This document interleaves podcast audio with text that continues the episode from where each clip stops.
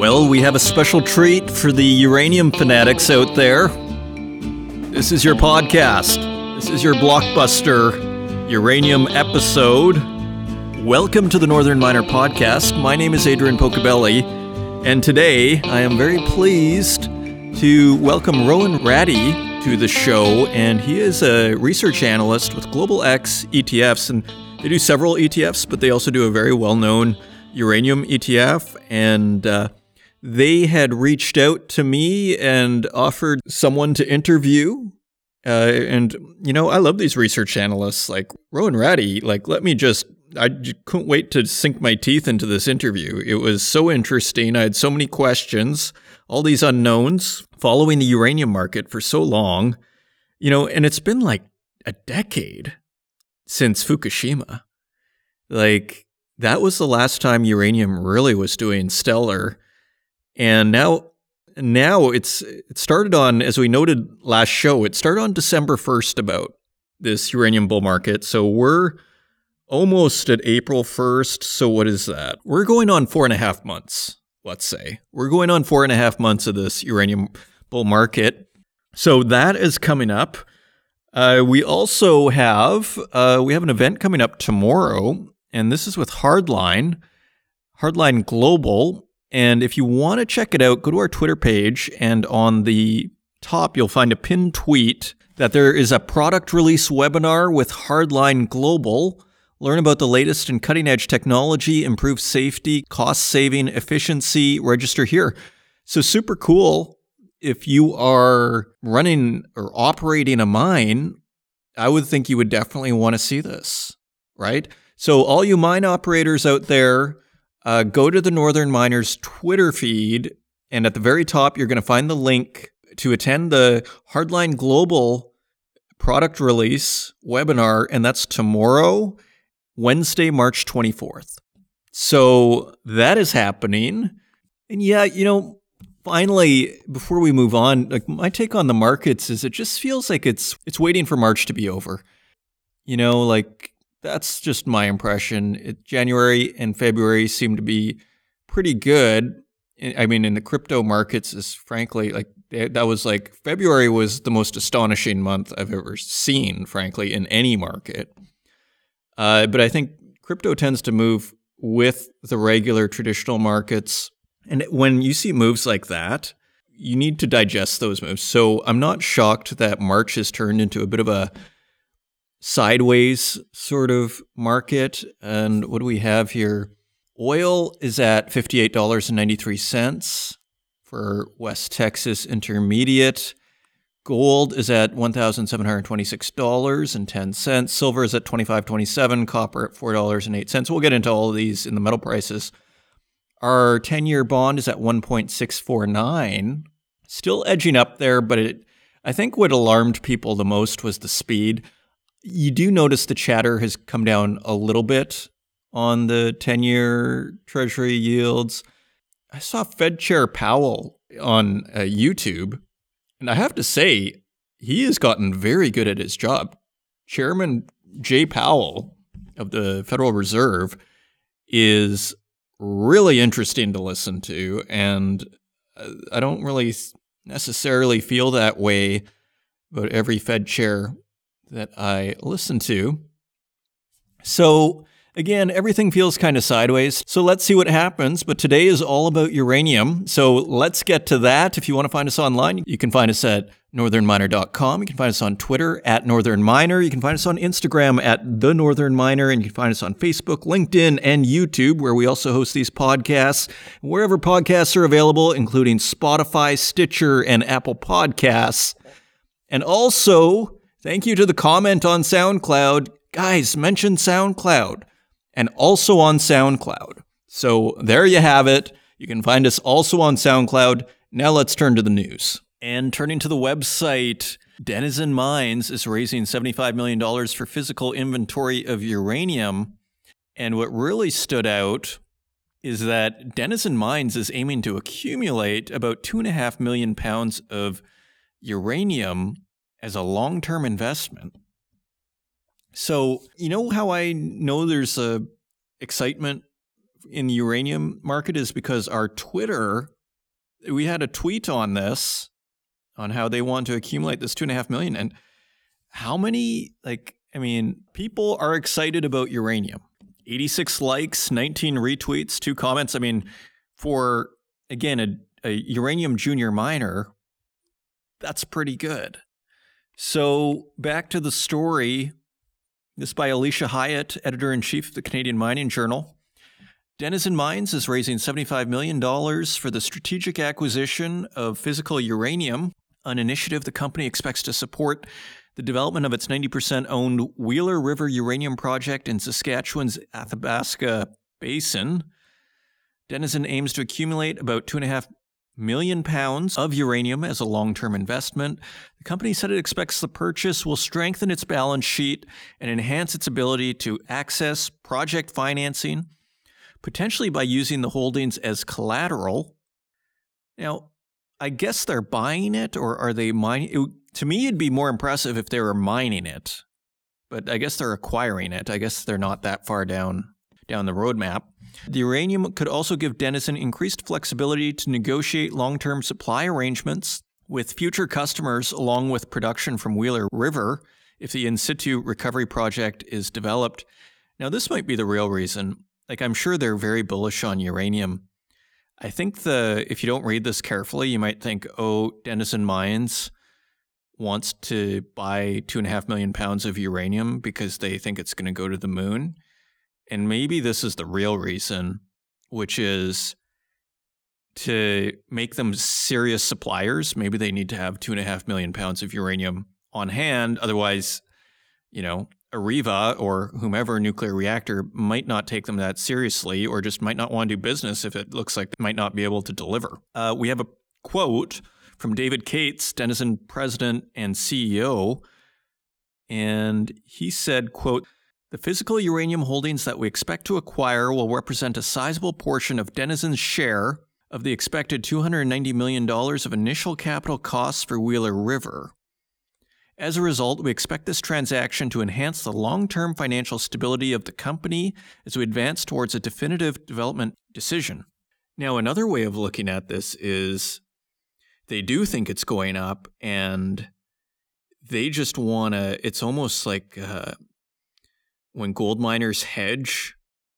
Is that what it's called? When they're, you know, when the price is high and then they say okay we want to lock this in. It's like maybe david cates and denison sees where the price of uranium they think they it's going to go up. And so they're saying we just want to lock in these current prices somehow. Let's just keep reading here. The offering of 68.2 million units priced at $1.10 per unit is expected to close on march 22nd so they're issuing shares one share and half a warrant so this is like a they're raising money to buy uranium. Interesting. An additional overallotment of 10.2 million units could bring in another $11.3 million. Cantor Fitzgerald is the lead underwriter. Spot uranium prices are currently under $27.50 per pound. So the uranium price is not doing very well after reaching a 2020 high of US $34 per pound amid supply disruptions last March and April. Going into the pandemic, the price had languished at around $25 per pound for nearly a year, you know, that is quite something that uranium is only at $27.50 per pound. So a lot of this action is really, to me, that says this is more about the stock market running out of places to find value. As Rohan Reddy says in this interview, his final thoughts that I asked him to give, so listen for that, is he talks how there's a transition from growth to value in the stock market. And that's what he saw as going on in the uranium market. It was the shift to value. And the price that we see here, $27.50, an frankly unimpressive price, adds to his case that this is more of a stock market thing that's just desperate to find some value. And there was definite value in the uranium market with great fundamentals. All of a sudden, it looks attractive. Sort of like the oil market, you know, the oil stocks in the last few months, too. And this, I think, like oil, I think started going up around the same time. It's probably late November, early December. So interesting correlations there. Finally, Uh, Cates continues public support for carbon free baseload nuclear energy continues to grow as part of the clean energy transition movement. With the uranium market showing continued signs of incremental improvement in supply and demand fundamentals, this strategic financing is being undertaken at an ideal time for Denison, supporting the opportunistic acquisition of physical uranium to hold as a long term strategic capital asset. Well, I hope they have a good place to store it. I guess that's part of what the $75 million is. Are they going to store, where are they going to store this? That's my obnoxious question. Where are you storing your, your is this going to be stored somewhere else? Are you storing this in Saskatchewan? That would be my sort of semi obnoxious question for David Cates. Uh, where are you putting this stuff? Or is this just a piece of paper? Um, anyway, read the whole thing on northernminer.com. There's actually quite a bit more in here. And it's very interesting. So, again, if you're in the uranium space and you're investing there, you definitely want to read that story. Very interesting stuff going on. Continuing on, mining profits reached $230 billion a year, and these were only topped by oil and gas and pharma. So, this is a theme we've been coming back to, which is the sheer generation of cash that's going on in mining, even at you know $1,700 gold. Uh, that's just fine, thank you for most of these mining companies. So we have a report from mining.com. They take a look at the numbers. So, again, great stuff for executives here. Mining companies adopted a more conservative approach after the 2015 16 market downturn to adjust to a more volatile commodity prices, focusing on cost cutting, productivity, and expanding liquidity says a new report by Moody's Investor Services, a ratings agency. Moody's says earnings for the 130 rated issuers in the industry has improved since mid-decade downturn, with EBITDA for 12 months through September 2020 totaling 230 billion dollars, the third largest among the global sectors after oil and gas and pharma. So they have the third highest EBITDA after oil and gas and pharma. Debts for the industry totaled 670 billion dollars but the debt to earnings ratio has been cut substantially since 2015, going from 3.8 at the end of the down cycle to 2.7 for the 12 months to end September 2020. Okay.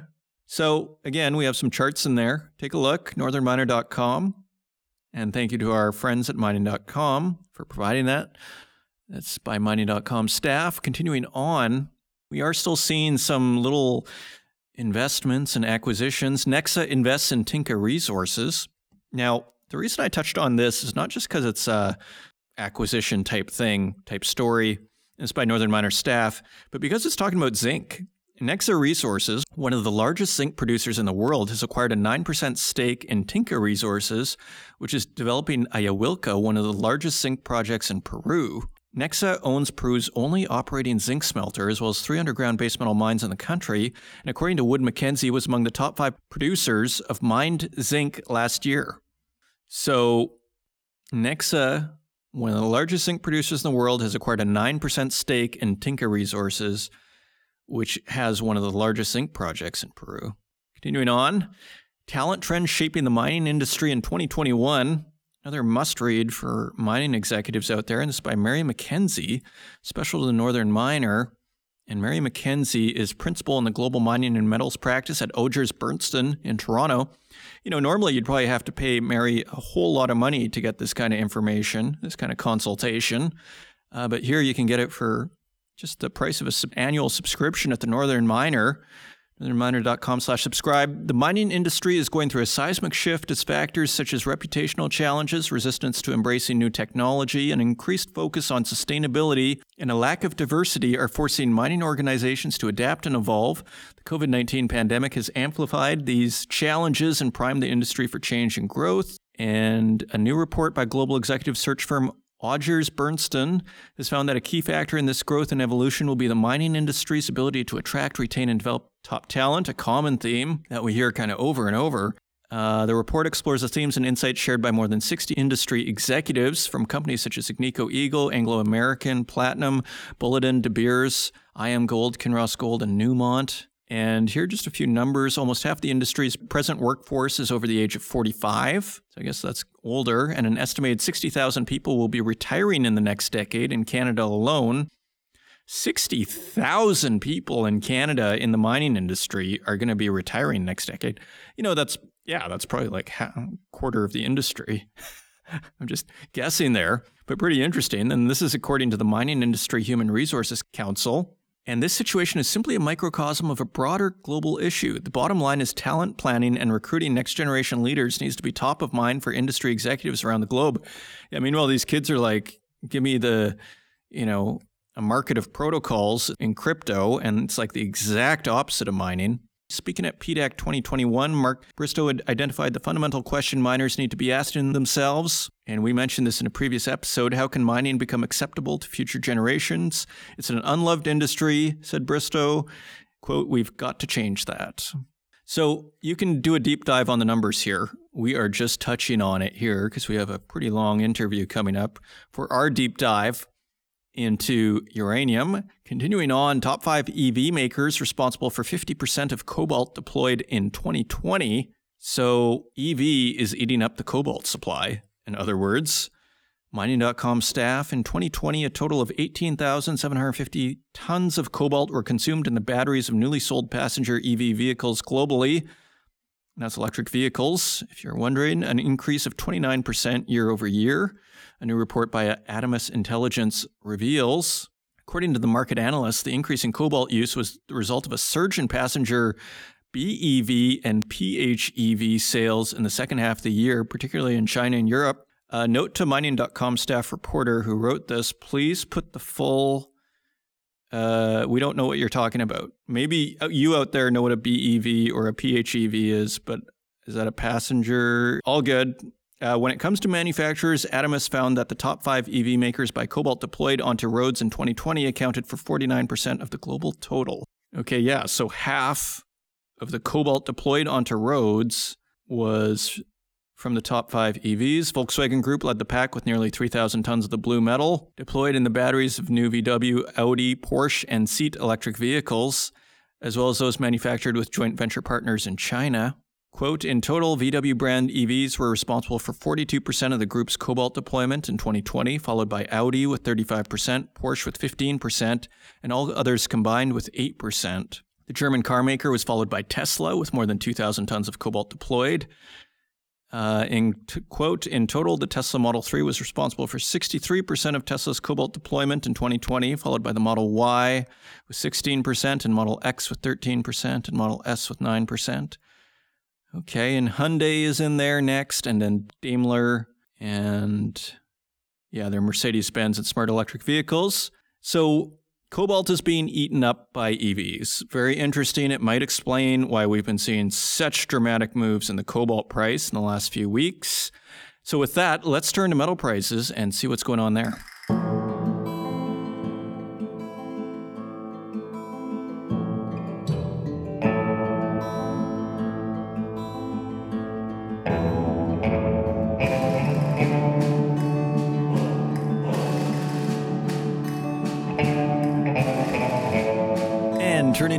Prices, we'd like to thank our friends at mining.com slash markets for providing us with these prices each and every week.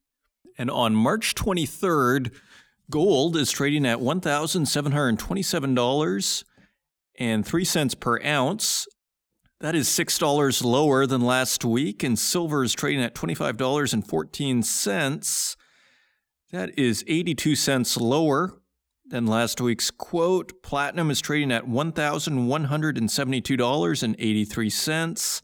That is $50 lower than last week's quote. However, palladium is trading at $2,614.72. That is $99 higher than last week's quote. And turning to our industrial metals, Copper is trading at $4.13 per pound. That is 2 cents higher than last week. Aluminum is trading at $1.02. That is 5 cents higher than last week. Lead is trading at 89 cents per pound. That is a penny higher. Nickel is trading at $7.45 per pound. That is 12 cents higher than last week. Tin has taken a break and it is at $12.36 per pound. That is $1.76 lower than last week's quote. And cobalt is at $23.92 per pound. That is a penny lower than last week. And zinc is at $1.30 per pound. That is 3 cents higher. What do we see? I mean, gold and silver remain in chill mode. Platinum as well. Palladium, however, shoots pretty high. I mean, it's nearing its all time highs of the last two years. Copper stays elevated, and basically your industrial metals stay quite elevated, except for tin and cobalt, which have both been on a tear. So they're taking a well deserved break, while metals like zinc are $1.30. Uh, nickel is just sort of hanging in there higher, copper hanging in there higher at $4.13. And those are your metal prices. And coming up, we have research analyst Rohan Reddy and he joined Global X in 2015, and he works with the firm's research team, providing insights into the financial markets and Global X's unique range of ETFs, including energy infrastructure, preferreds, covered calls, and dividend strategies. I'm not surprised. I'm just so excited about this uh, discussion. Uh, I'm going to hand it right over, but we're just going to give the rest of Rohan's bio here. Rowan is also a member of the firm's portfolio construction committee, providing model portfolio solutions to investors. Rohan earned his BA in economics from New York University. Without further ado, my interview with Rohan Reddy.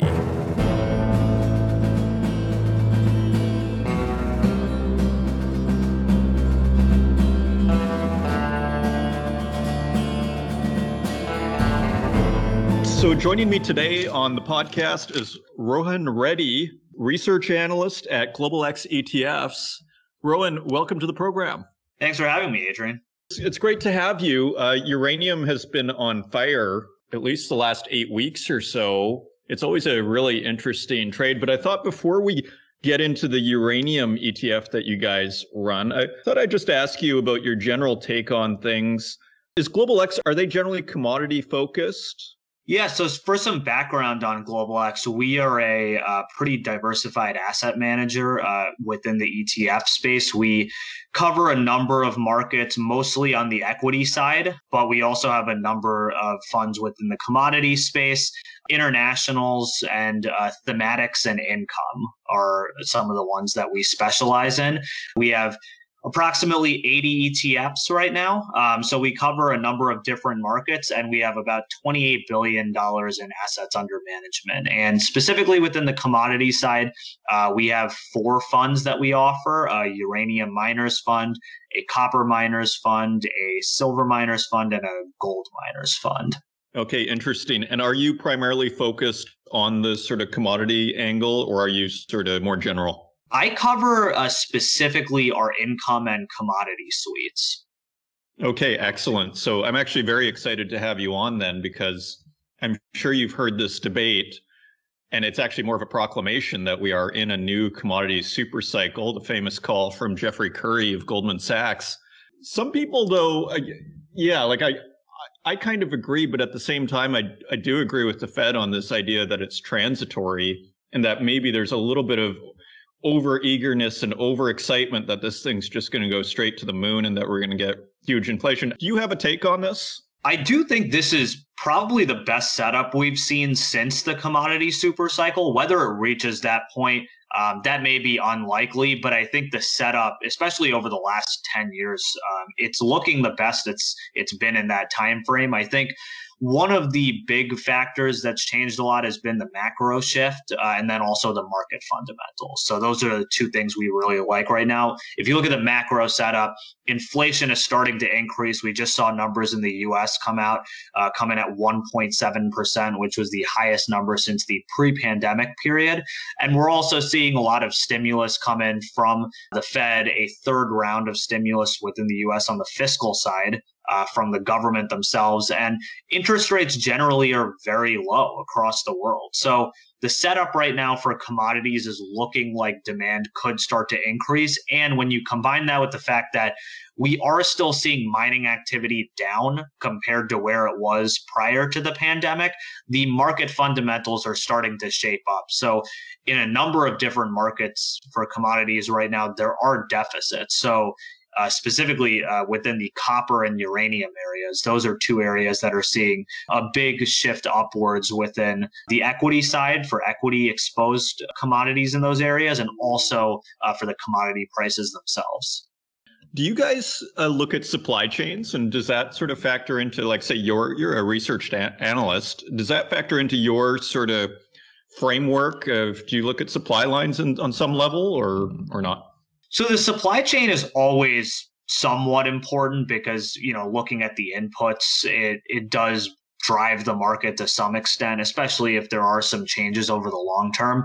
It's not the primary factor that we look at when deciding whether an investment opportunity is one of the better ones at this moment, but certainly supply chains over the long term have a meaningful effect. I think, you know, we'll get into this with the uranium market, but specifically there are certain countries where uh, uranium for example is is coming out from more so. So kazakhstan canada the dynamics in those countries actually matter more so you know than maybe other parts of the world. So there are specific parts of the supply chain where uh, we do look at in order to formulate our investment thesis. So with that being said then what are you seeing? Are, are you seeing uh, tightness in supply? I mean, we've seen again uranium stocks. I don't know the last two months. I'd have to get out a chart to see exactly how long, but we've seen them go on a big run. Are you seeing constrictions in supply in uranium? Yeah. So uh, one of the biggest shifts within the market that occurred over the last few years actually was the IPO of Kazatomprom out of Kazakhstan, the state owned entity um, that produces uranium.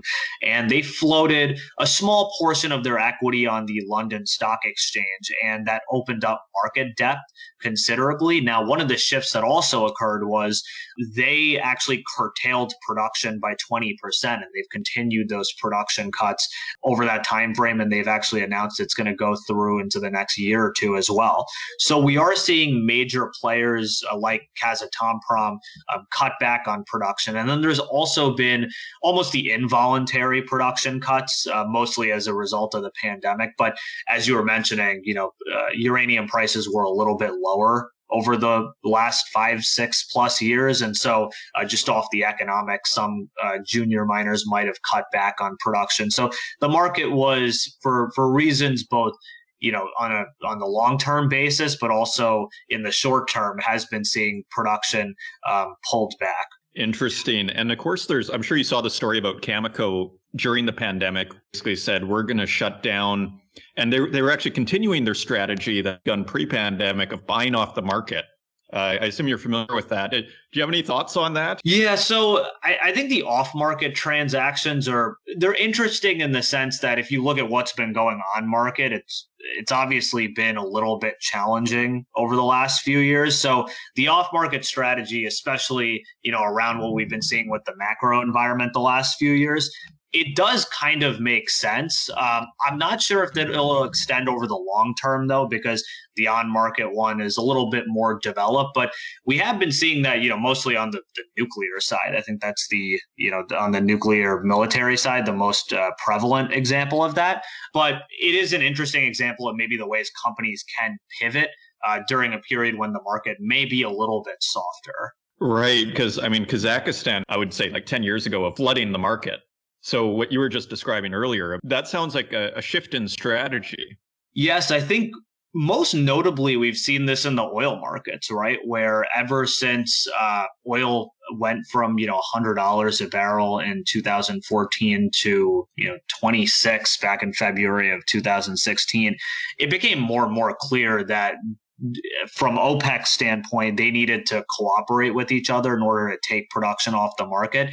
And now you've actually seen some remnants of that extend into the uranium market as well. I mean, if you look at uranium, it is a pretty top heavy market in terms of who is producing. So a lot of these one off individual producers and countries actually have pretty big power in determining the pricing dynamics. So for a company like Kazatomprom that voluntarily took off 20% of their production, that really had a meaningful effect on the market. And I think you could see that type of strategy extend into the long term, especially when you think about many of these countries are relying on one off commodities like uranium for a big part of their fiscal revenues. So, you know, you want to monetize those revenues during a period when prices are higher. It becomes a little bit more challenging when there's an extended period of lower prices. So, I would actually expect this type of a strategy to be explored from those types of companies um, moving on into the future as well.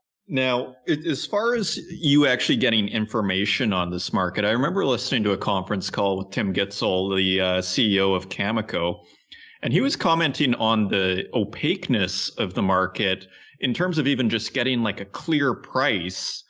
Where do you get your price? And could you comment just on this opaqueness? Do you agree with that? Or do you kind of get all the information you need and it's just a click away?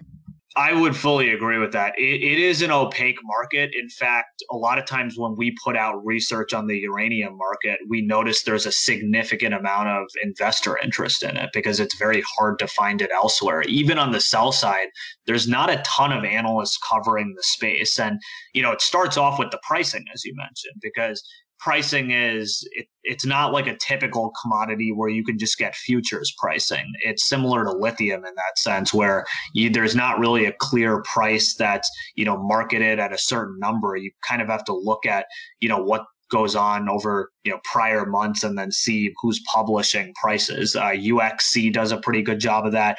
Uh, Cameco actually publishes that on their website as well. But it is hard to to get information on this market. What we do is um, because we run an ETF within the space and we are investors in some of these companies, we do try and keep in touch with these companies because ultimately the companies are the ones with the most on the ground information. So, you know, we'll be in touch with some of the larger uranium companies in our portfolio and they'll give us uh, information on where they see the market going, but also some of the dynamics within the market that may not actually be visible to certain readers. Great. Okay. So, and that's exactly where I want to go. So, before we get into the actual companies that make up this ETF and sort of how it's kind of balanced, where do you see this market going? I mean, it's been pretty a pretty impressive move over the last, you know, two to three months. Uh, where do you see things going based on your information? The shape up is looking very good right now for uranium. If you think about, you know, both the, the fundamentals in place and then also the long-term secular move, right now, you know, uranium's also coming off a point where the valuations look very attractive because it was trading at low price points. So the big thing long term for us is this move towards you know uh, power generation and electricity generation coming from uranium and reactor building that's using uranium.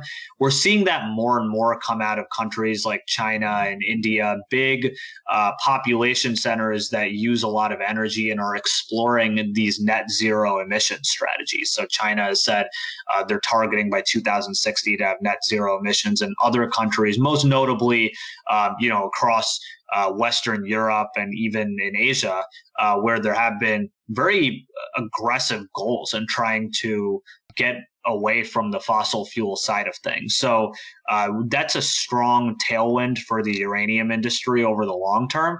But what we are also seeing in the short term is um, right now, this is a market that uh, feels like it could be in an extended deficit for you know the next couple of years now, especially because you've seen companies like Kazatomprom take production off the market, but also, you know, mining activity is not where it was prior to the pandemic. So we're seeing a combination of both the demand side ramp up, but also uh, constructive supply dynamics.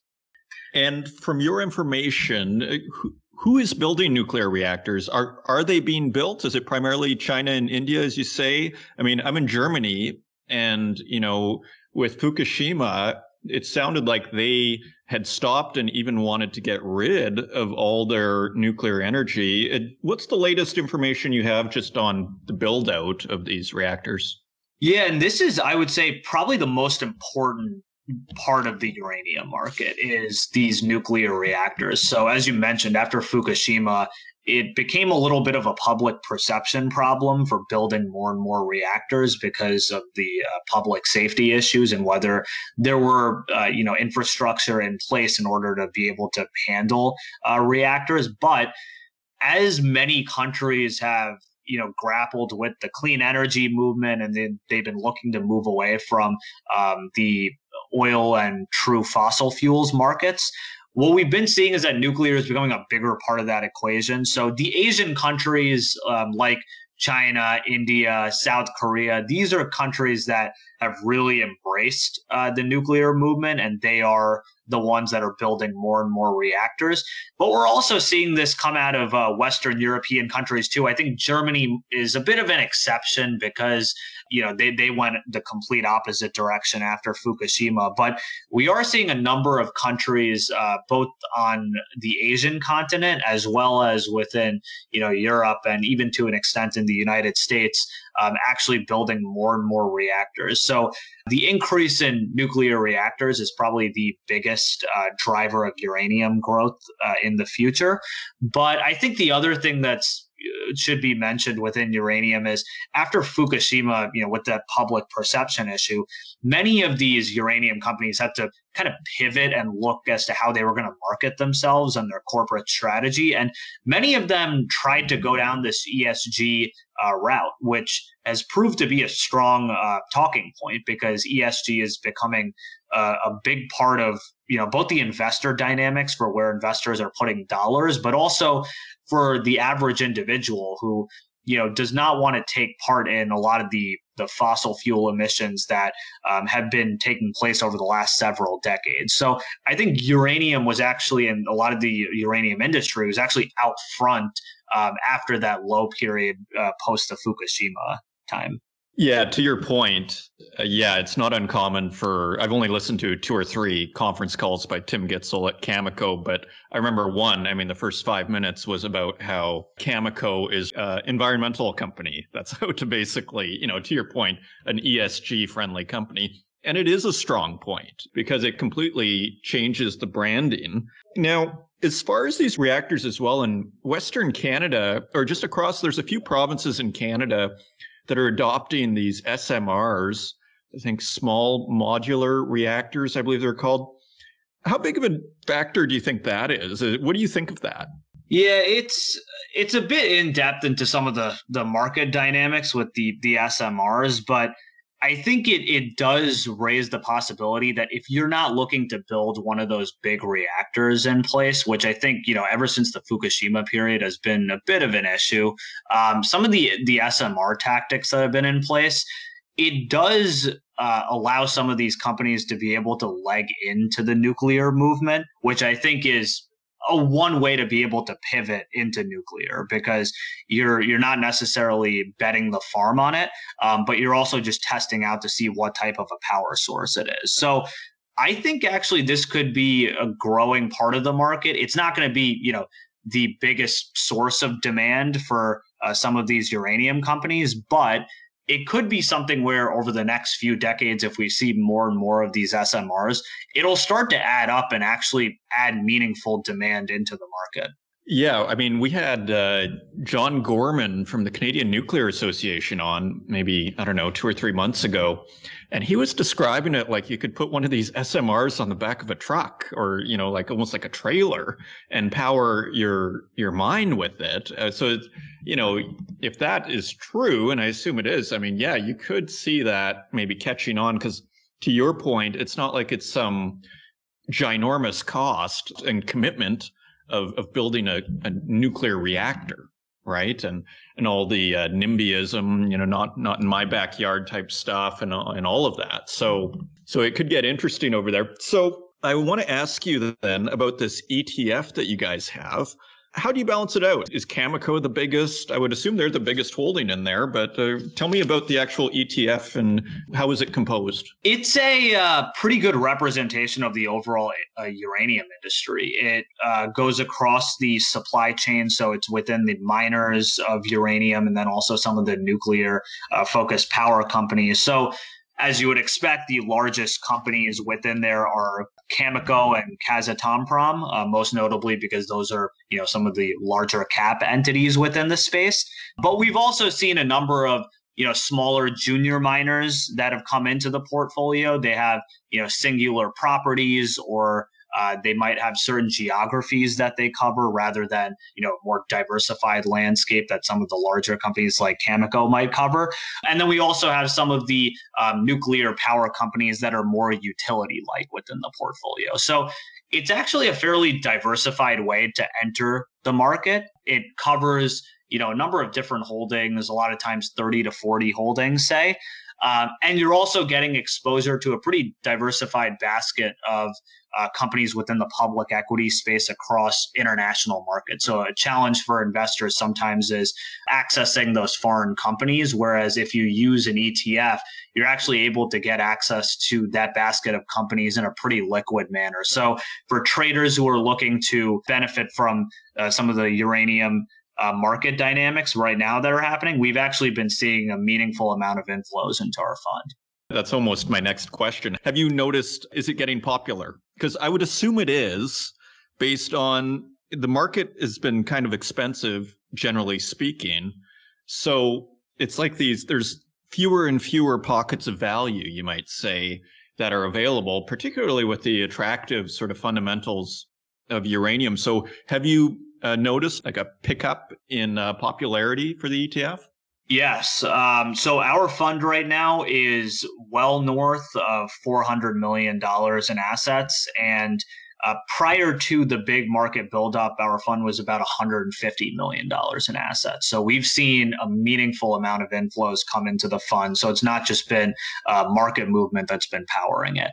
And I do think part of it is we have the longest track record of a uranium fund out there. We launched this fund over a decade ago, so it's got you know well north of 10 years of, of track record on it, and it's also amongst the most liquid uh, funds out there to access the space. So uh, for investors who are you know looking to at least uh, come into the fund for a short to medium term time frame, a lot of times traders might look at that.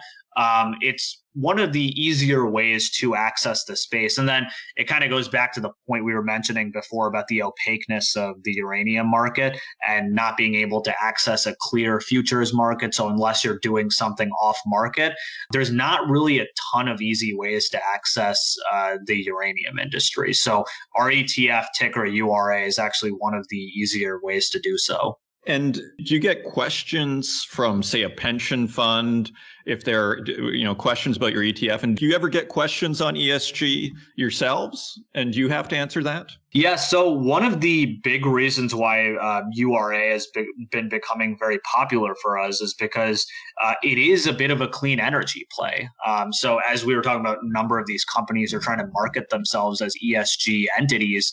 A lot of pension funds and other institutional investors with uh, clean energy mandates or ESG style mandates have been exploring uranium as more of an option than they were before. Usually, uranium is not the first choice in your mind when you think of how to invest in the ESG movement. But when you look at this shift away from fossil fuels and the fact that uranium emits 70 times less in fossil uh, fuel emissions compared to, say, coal, it all of a sudden becomes a pretty good value proposition. And then when you combine the market dynamics of uh, the uranium prices going up and the uh, equity is doing very well. More and more institutional investors have been asking us questions about the space, and uh, it's actually been leading to more and more investor dollars that have been coming into the fund. Hence, why it's now a, a four hundred million dollar fund. And just a couple more questions, and and one is to do with say like if you get like a mass liquidity event, uh, say like last March uh, with COVID and the huge panic in the markets. How did the ETF perform then? Were you happy with how it tracked the market?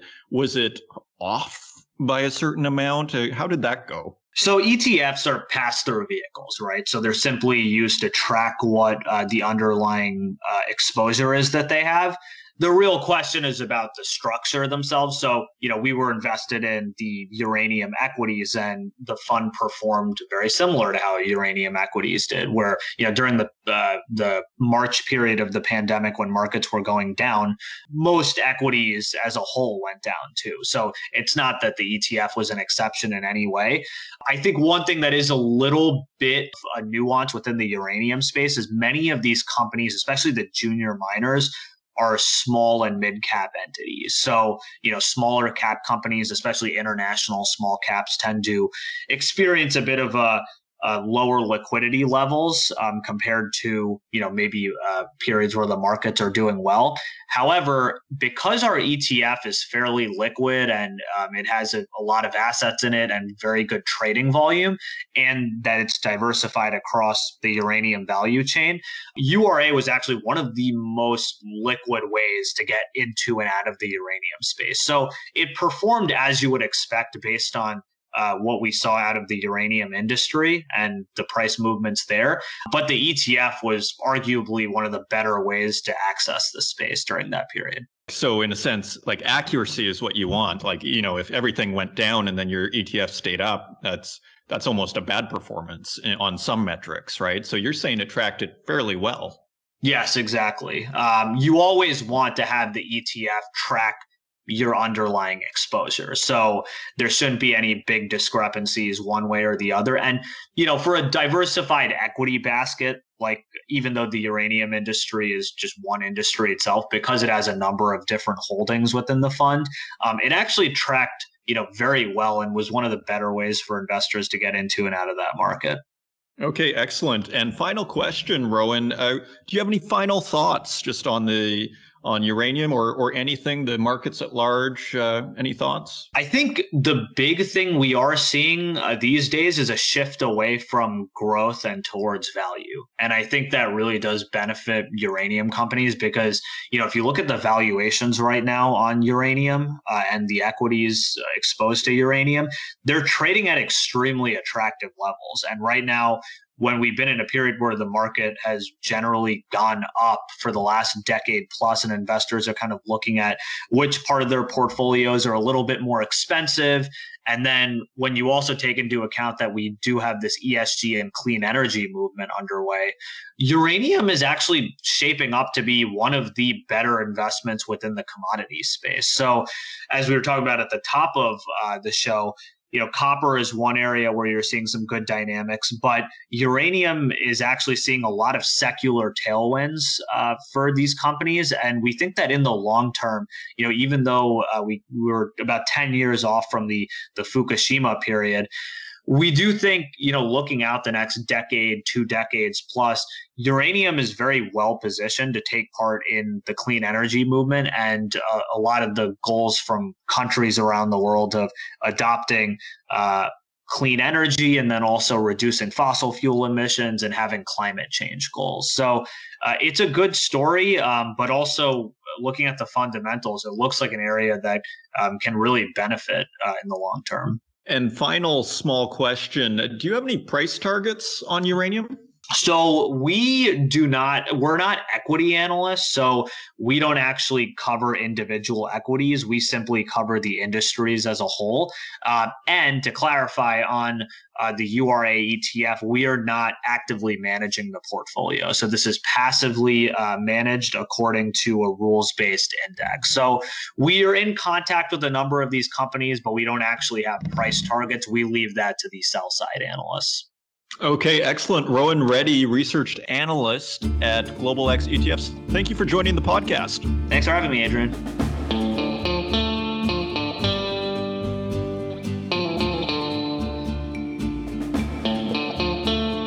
Well, I must be just a little bit of a finance geek because I enjoyed that interview a little too much. A little too much. Uh, it was great to have Rohan on the program. We are definitely going to have to have him back. There's nothing like having a expert on a topic like this, especially in the middle of a bull market. So, thank you once again for joining the program. If you want to help out the podcast, leave us a review in the Apple Podcasts directory.